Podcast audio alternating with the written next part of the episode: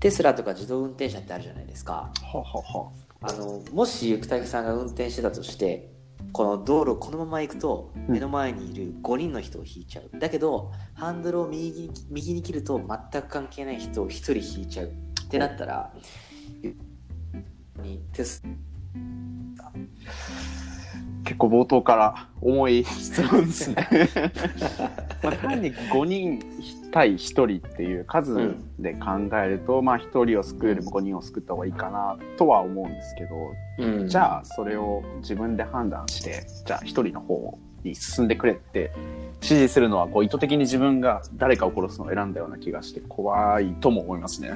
いや怖いですよね。でゆくたけさん多分知ってると思うんですけどこれ実はあのトロッコ問題っててる結構有名な、その人の道徳観とか倫理観を試す思考実験なんですよ、マイケル・サンデーさんの本のあの正義の話をしようっていう本でも結構話題になってた実験ですよね。そうですね。で、これを自動運転に置き換えたときに、どうそのトロッコを動かすかっていう実験を実際にやってみたんです。あの、MIT のコンピューター科学者の人が2014年、少し前なんですけど、やってる人がいて、それに対すると世界の233カ国の約4000万人ぐらいから回答が集まったという結構な規模。かなり大きいです。4000万人。はい。であのこっちには例えば若者の人が立っていてハンドル切るとお年寄りの人がいて、うんうんうんこっちにはお金持ちの人がいますよ。こっちにはペットを携えた人がいますよ、はい。みたいにこういろんなタイプの、まあ、犠牲者うんを用意してやったっていう。実験なんですよ。なるほど、まあ、数だけじゃないってなると、まあ、さらに悩みますし結構そのそのそれぞれの人の考え方というか何を大事にしてるかっていうところも反映されそうな感じがしますね。そうですよねでその4000万人ぐらいが回答したんですけど、はいまず多くの人に共通していたのが、うんうんペット、まあ、つまり動物はい、よりも人間を保護しようっていう、なるほど。まあ、それ結構納得いきますね。まあねうん。納得、うん。まあ、ちょっと悲しいです。けど悲しいですけどね。これは本当年齢も性別も国とかも割と問わず共通してたんですけど、それ以外のことについては割と本当にうん、人のその人が住む国によって結構判断が分かれた。あ国でも結構傾向どどんな感じの傾向が見られたんです例えばあのアメリカカナダみたいな北米とかヨーロッパかはい。みたいにこうキリスト教の方が多いうん。国では若い人を生かして高齢者の人を引いてしまえみたいな。なるほど。なるほど。だけど僕ら日本人とか、インドネシアみたいにこう儒教とかイスラム教が強い国だと、若い人を引いちゃうっていう。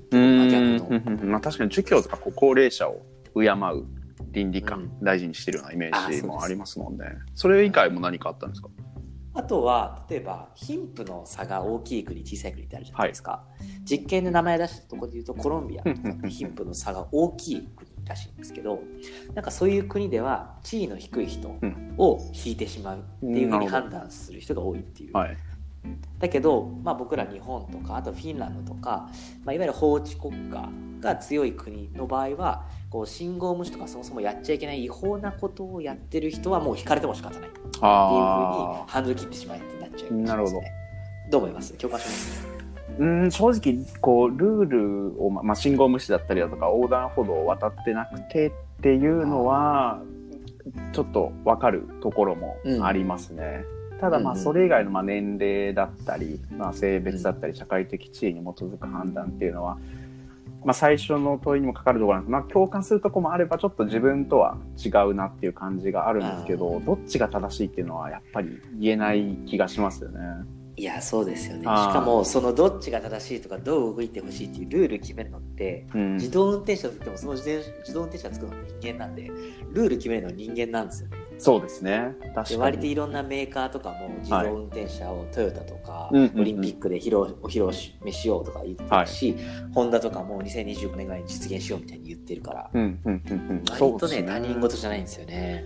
確かにけ、うん、そうですよね。さっき岡さん言ってたみたいに結局じゃあそのシステムをこう採用するのは、まあ、人が決定するプロセスですし、アルゴリズムがどう判断すべきかっていう、まあ、ルールというか指針を示すのも人間って考えると、まあなんかそれをこうシステム開発するソフトウェア企業だったりとか自動車メーカーが決めるってなるとこうブラックボックスというか自分たちが意思決定に関われてないっていうのはなんとなく不安に感じますね。うん。確かに、うん。だからもしかしたら僕ら自身も本当になんていうかなユーザーとして関わるっていうか、うん。ってことは逆にじゃあじゃあ運転する皆さんと。うん。どんなルール？だからこういうシチュエーションでどう自動運転車が判断して動いてだどっちかを引く。うん。でどうなったら納得しますかって逆に、うんこうなんか意見を求められるっていうか我々の価値観がそのままその自動運転車のルールに反映されちゃうっていうことだと思うんですよね。うんうんうんうんそうですね。で、結局最初の問題に戻ってくるわけですよね。どういう基準で判断してっていうのを。そうそうそう。で、まあ、ちょっと今思ったのが、その岡さんが紹介してくれた実験だと、国とか地域別の傾向が出てたと思うんですけど、まあ、うん実際じゃあ、まあ、日本国民である僕と岡さんの間でも、細かいところだと結構違いってあると思うんで、まあ同じ日本人、そうですね。はい、うん。でどこまでそのコンセンサスを取るのかとか、まあ、少数意見っていうのは出てくると思うんで、それをどの程度であれば見捨てるのかとか、で、まあ実際システムの基幹部分にどこまで組み込んでユーザーがいじれないようにするのかっていうのはまた別の問題としてもありますよね。確かに、まあ、うん。確かに自動運転によってなんかこう飲酒運転とかドライバーの不注意とか、まあ、いわゆるヒューマンエラーとか、はやっちゃいけないことをやってる人による、まあ、事件とか、うん。そういうのは減ると思うんですけど、はい。確かにね僕と生田さん同じ日本人でも考える事故なのでその時にどうルールを作っていくのかっていうのはね。なんかありますね。はい。ちなみに岡さんは、あえ？の、年配の方と子供が 僕横断歩道でて、このままだと年配の方引いちゃう。で、まあ、方や、まあ、10歳ぐらいの子供が歩いてるとなったら、はい。どちらを選びます？かいやー迷わず高齢者迷わず。まあすいません。本当笑っちゃいけないんですけども、迷うことうなくん。と思うんですけどね。でもこれがもしもじゃあ自分がその高齢者になったらそうですね。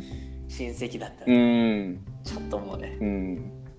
ちょっともうきついですそうですよね。だから本当にその論理的な考えと、まあ、感情というか、うん主観的な思いとを全体として、まあ、個人としてもそうですし、全体としてどう考えるのかっていうのが一つ大きなポイントですよね。うですだと思いますね、うん、